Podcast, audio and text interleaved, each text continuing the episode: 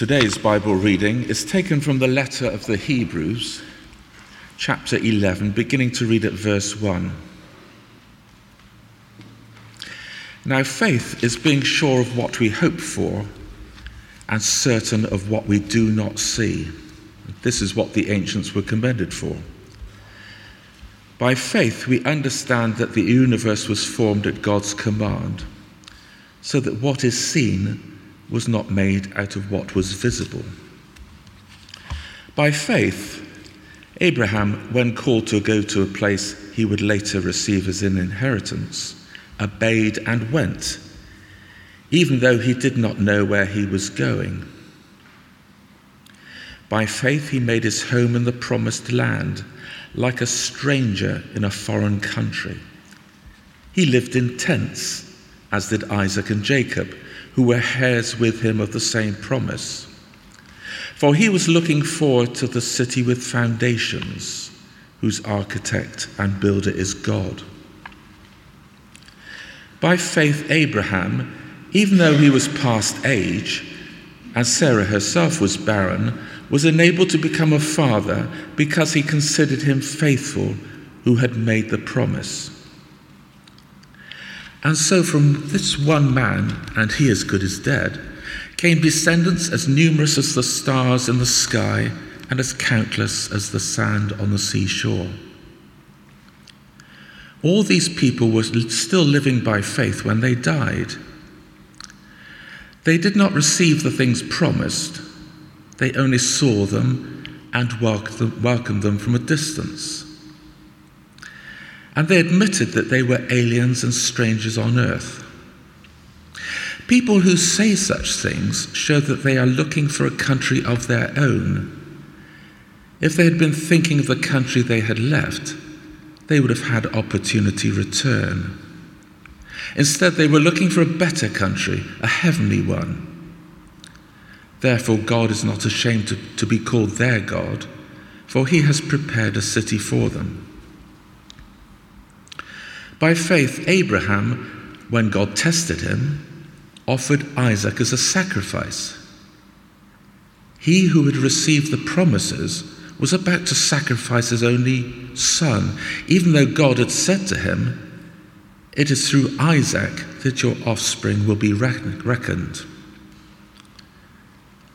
Abraham reasoned that God would raise the dead, and figuratively speaking, he did receive Isaac back from death. By faith, Isaac blessed Jacob and Esau in regard to their future. By faith, Jacob, when he was dying, blessed each of Joseph's sons and worshipped as he leaned on the top of his staff. By faith, Joseph, when his end was near, spoke about the exodus of the Israelites from Egypt and gave instructions about his bones. By faith, Moses' parents hid him for three months after he was born because they saw he was no ordinary child and they were not afraid of the king's edict. By faith, Moses, when he had grown up, refused to be known as the son of Pharaoh's daughter. He chose to be mistreated along with the people of God rather than to enjoy the pleasures of sin for a short time. He regarded disgrace for the sake of Christ as of greater value than the treasures of Egypt, because he was looking ahead to his reward. By faith, he left Egypt, not fearing the king's anger. He persevered because he saw him who is invisible. By faith, he kept the Passover and the sprinkling of blood so that the destroyer of the firstborn would not touch the firstborn of Israel. By faith, the people passed through the Red Sea on dry land, but when the Egyptians tried to do so, they were drowned. By faith, the walls of Jericho fell after the people had marched around them for seven days. By faith, the prostitute Rahab, because she welcomed the spies, was not killed with those who were disobedient.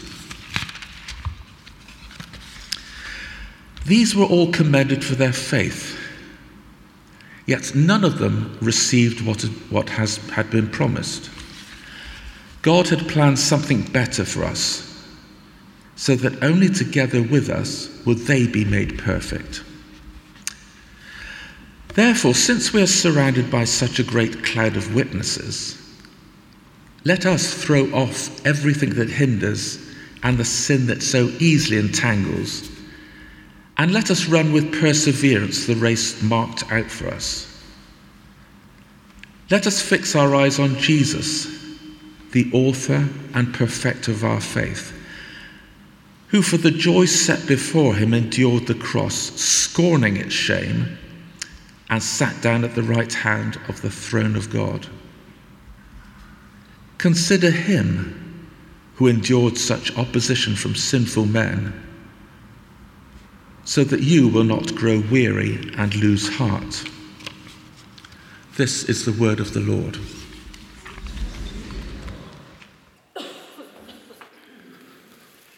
Good morning. Thank you, Richard. As Lucy shared, I've just returned uh, from a kind of pilgrimage. I've been to uh, Peterborough which is where they have a big festival, which we call New Wine. And uh, it recently moved. Last year, it was in Shepton Mallet. But Shepton Mallet, it always rains. So this year, they said, we're going to move it to Peterborough, where it's going to be dry. But they lied. They lied to us. When we got there, the heavens opened. On the first night, we had literally a month's rainfall. And the, the way the, the week kind of pans out was wherever I seemed to go, a little cloud seemed to follow.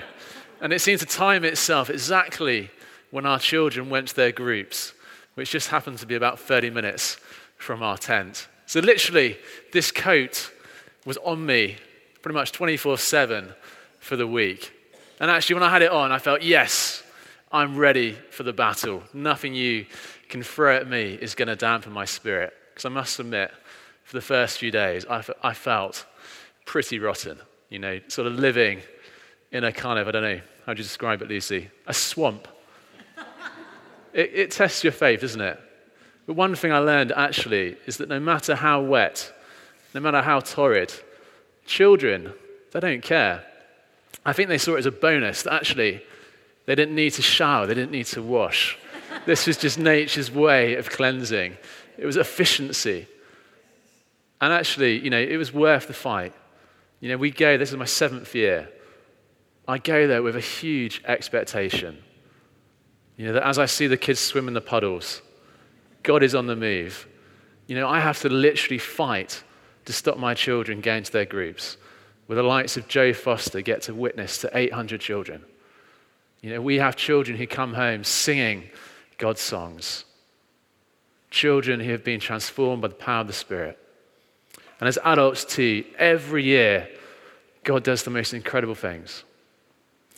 My wife, Lucy, um, in February, she had an operation uh, to repair ligament and tendon damage in her ankle.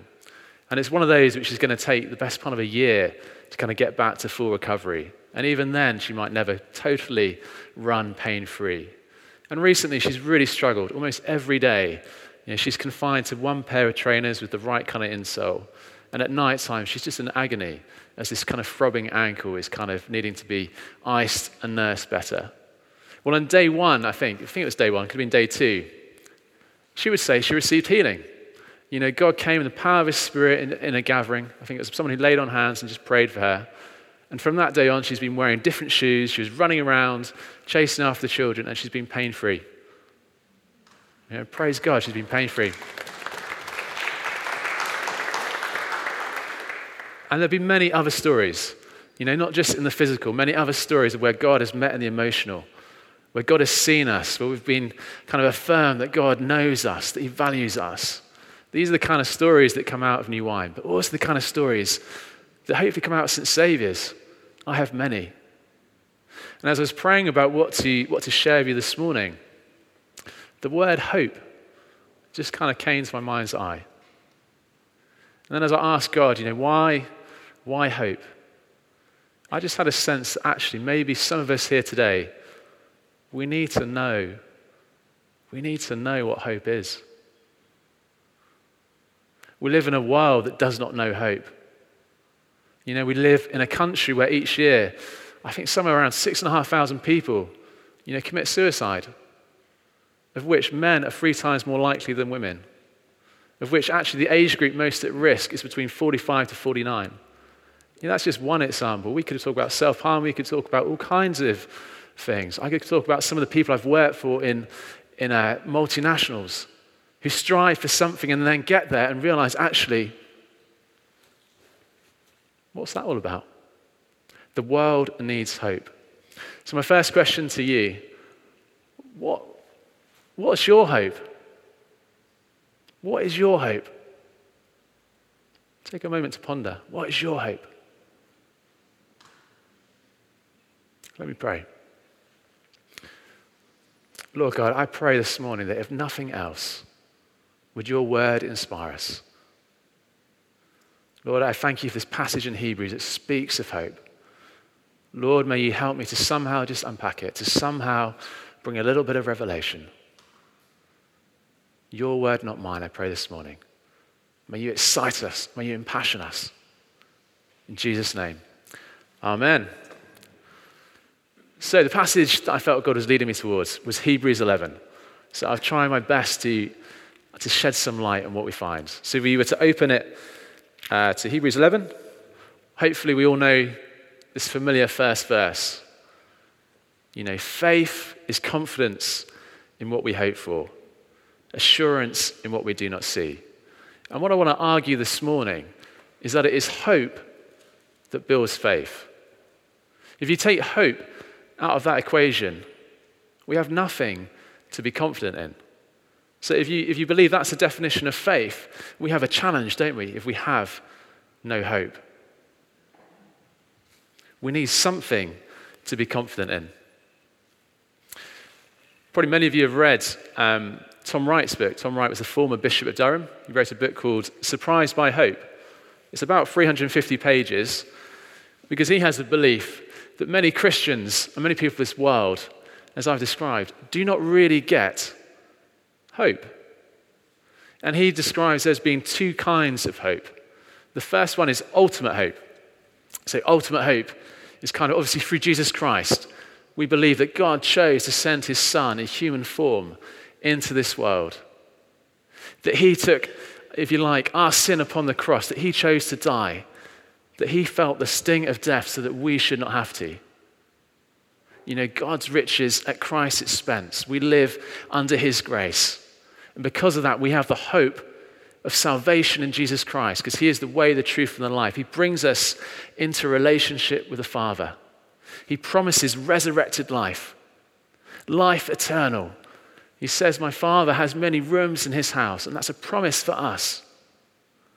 If you like, it's where, it's where we're navigated towards. It's the light at the end of the tunnel.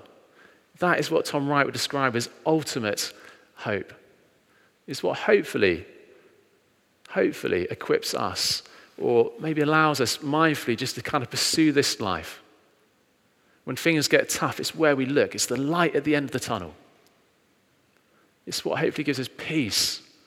It's what gives us confidence, assurance actually there's more to life than this. That is the ultimate hope. But then Tom Wright describes something called present hope.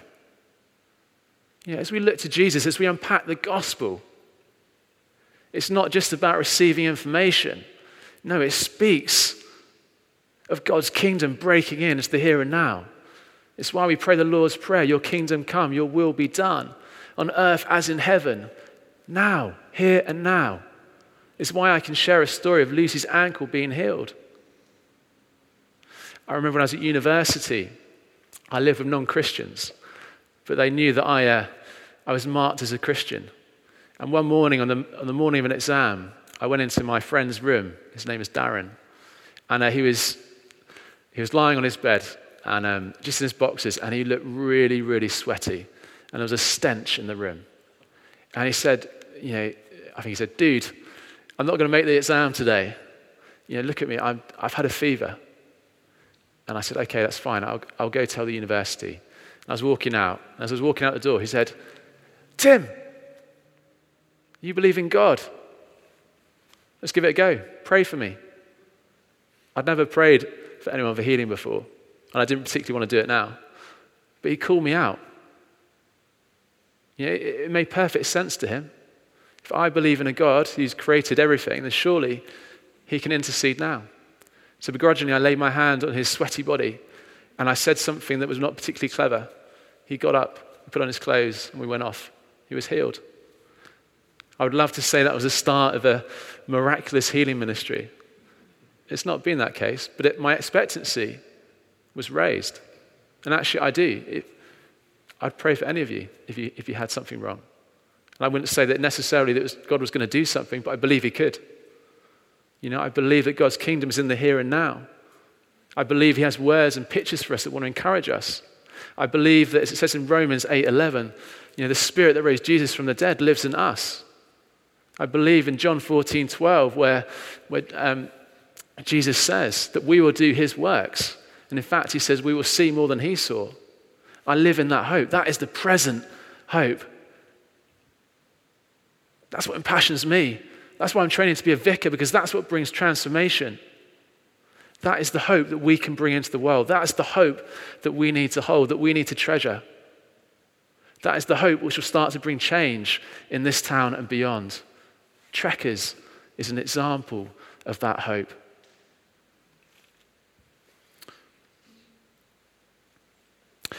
I want to say that this chapter it all hinges off that first, that first verse.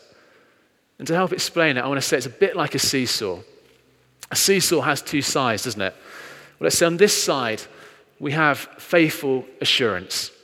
And the chapter spells out example after example. It starts with creation. It says that God made the world out of nothing. We know that, don't we? So we need to take confidence from that. It then lists Abraham's life. It talks of the covenant promise that God was going to make a mighty nation out of Abraham. They were going to be as plentiful as the stars in the sky. And then we get ancient after ancient listed out. These clouds of witnesses who have lived miraculous lives, from Joseph to Rahab, all kinds of examples. Some of them are examples where God has moved and brought present hope.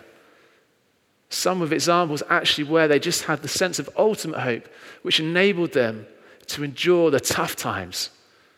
Because many of them had tough times where they went to probably their death for the faith they believed, but they would not turn away from Jesus or from, from God in older times. And then on the other side, if it's, if it's faithful assurance on that side of the seesaw, we have hope on this side, the kind of hope I've talked about, the kind of present hope. If we have one without the other, the seesaw doesn't move. It's boring. A seesaw is designed to go up and down, isn't it?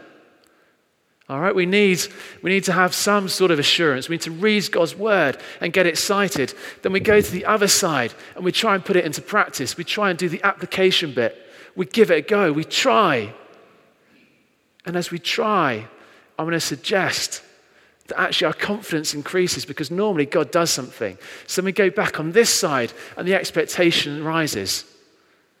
Not only do we stand on the shoulders of giants, on the shoulders of those who've gone before, who have kind of claimed land, we now get to, yeah, get to rewrite history. We get to do some of the stuff that Jesus called us to do. And as we do that, we naturally kind of seesaw and faith gets exciting because hope, hope starts to build faith. You know, hope we could understand as expectation.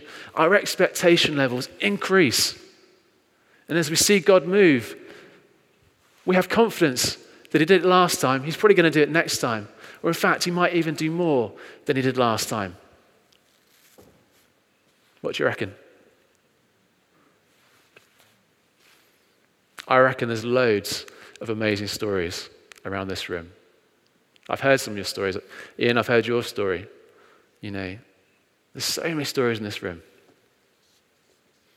Let's look at Abraham. I'm going to just, I could pick out many, but I'm going to look at Abraham from this passage, okay? So the author of Hebrews kind of gives us a good account. It kind of parallels what's going on in Genesis. So Abraham, as we know, God came in a miraculous way. You know, he called Abraham out of where he was. He basically said, Go pitch your tent in a foreign land. I'm going to make you a father of a great nation. You know, that promise, that hope convinced Abraham to go. So he goes to this foreign land. He doesn't actually know where he's going. It says it's only in, Gen- in Genesis 17, it's only when he's in the land that God actually affirms, you know, this is your land, Canaan, this is the land I'm going to give you. All right, another promise. The expectation, the hope is rising in Abraham. Actually, Abraham's life, though he has, he has much, is not easy. He faces risk as he travels through different boundaries. We know the story in Egypt where he tries to almost deceive the Pharaoh to, to protect his family. So it's not plain sailing, but God is with him and his hope is high and it just continues to increase.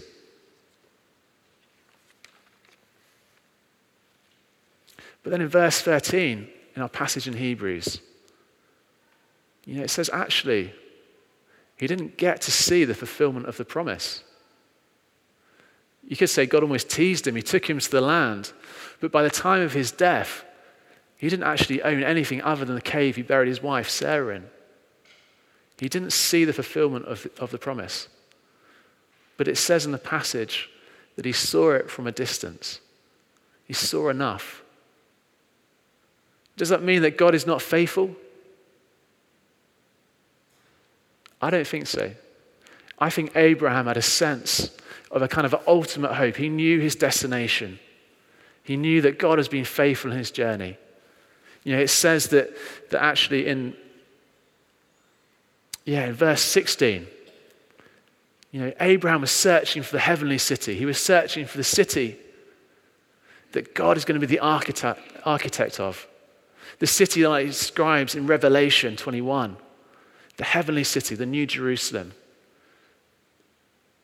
You know, Abraham had his eyes fixed on God. He was hopeful, he was expectant, and actually had a quite remarkable life. You know, he had more present hope than many of us. You know, he had visitations from free men. He saw the angel of the Lord, as did his wife um, Sarah. You know, the Lord frequently spoke to him in a direct way frequently seemed to come into his presence. When he's asked to sacrifice his son, Isaac, it says, doesn't it, in this passage, that actually he probably thought God was going to raise him from the dead. Such was his expectation. He lived a hope filled life. So, what about us? What about us? How do we live with the same kind of hope?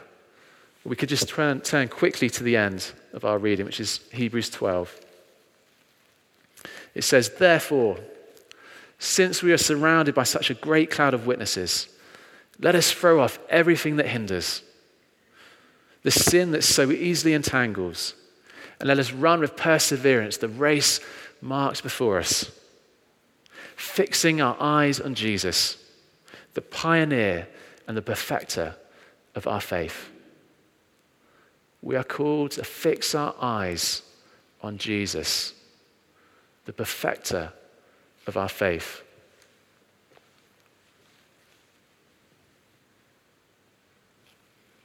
As we do that, as we read the gospel, it's the best place to find Jesus. You can't read it, I don't think you can, without hearing the calls and the commands to go and do, to have a go. As we do that, we will bring hope into this world. You know, as I was at New Wine reflecting with uh, Michael Jameson, he said one of the talks, you know, the challenge is we are the hope. You know, God chose to do this world, to do life through us, through his people. Just as Jesus was the light of the world, we bring a bit of light into the world because he is in us. We are the hope in this world, and we have to realize that. No one else is going to change this world. We are the hope. It's why one of our, I think it's our visions or values is to shine brightly. Mike probably shared that a few weeks ago. We have to shine brightly.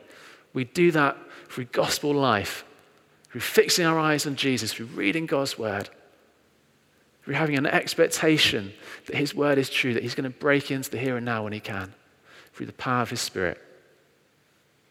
It also says that we have to throw off what hinders us. You know, life is not easy. You know, we might have rain clouds, but we might have murkier clouds. You know, hardship, suffering. There's no easy answer, is there, to these situations? And I don't have that this morning.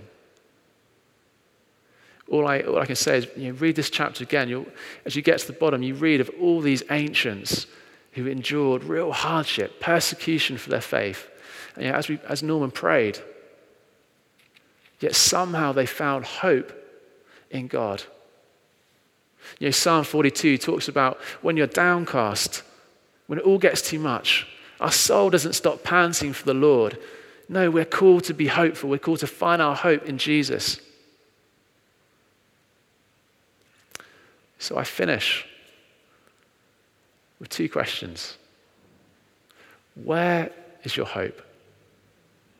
What are you hoping for this morning? If you've lost sight of that hope, I would love to pray for you after this service. I would also encourage you to read Surprised by Hope by Tom Wright, to reread Hebrews 11. Soak yourself again in God's Word. And the other question is so, where's your hope? And also, what is hindering you? And if you're feeling this morning like you are hindered by something, again, I would happily pray for you. Let me close um, by praying.